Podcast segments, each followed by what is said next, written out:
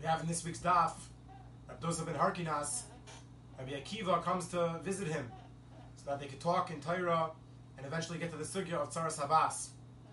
Rabbi Akiva comes in and Rav Dosa says, Atohu Akiva bin Yosef, Ayu Akiva bin Yosef, Shehshimcha Haylech mi Misaif HaEvan Viad Saifai, that your name reaches from one end of the world to the other end of the world.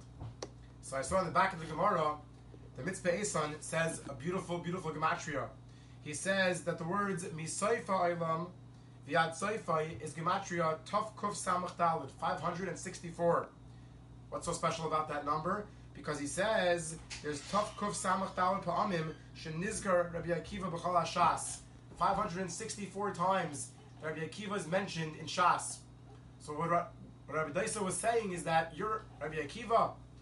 Your name is mentioned from one end of the world to the other end of the world. What world are we talking about? We're talking about the Olam HaTorah. Rabbi Akiva's name is mentioned one end to the other end five hundred sixty-four times. So we see from here that we think sometimes being famous means that my name has to be spread all across the world. But the real world is the world of Teirah. Rabbi Yosef, of course, is focusing on, do you know the Teirah? Are you, as your name mentioned in the Gemara, in shas?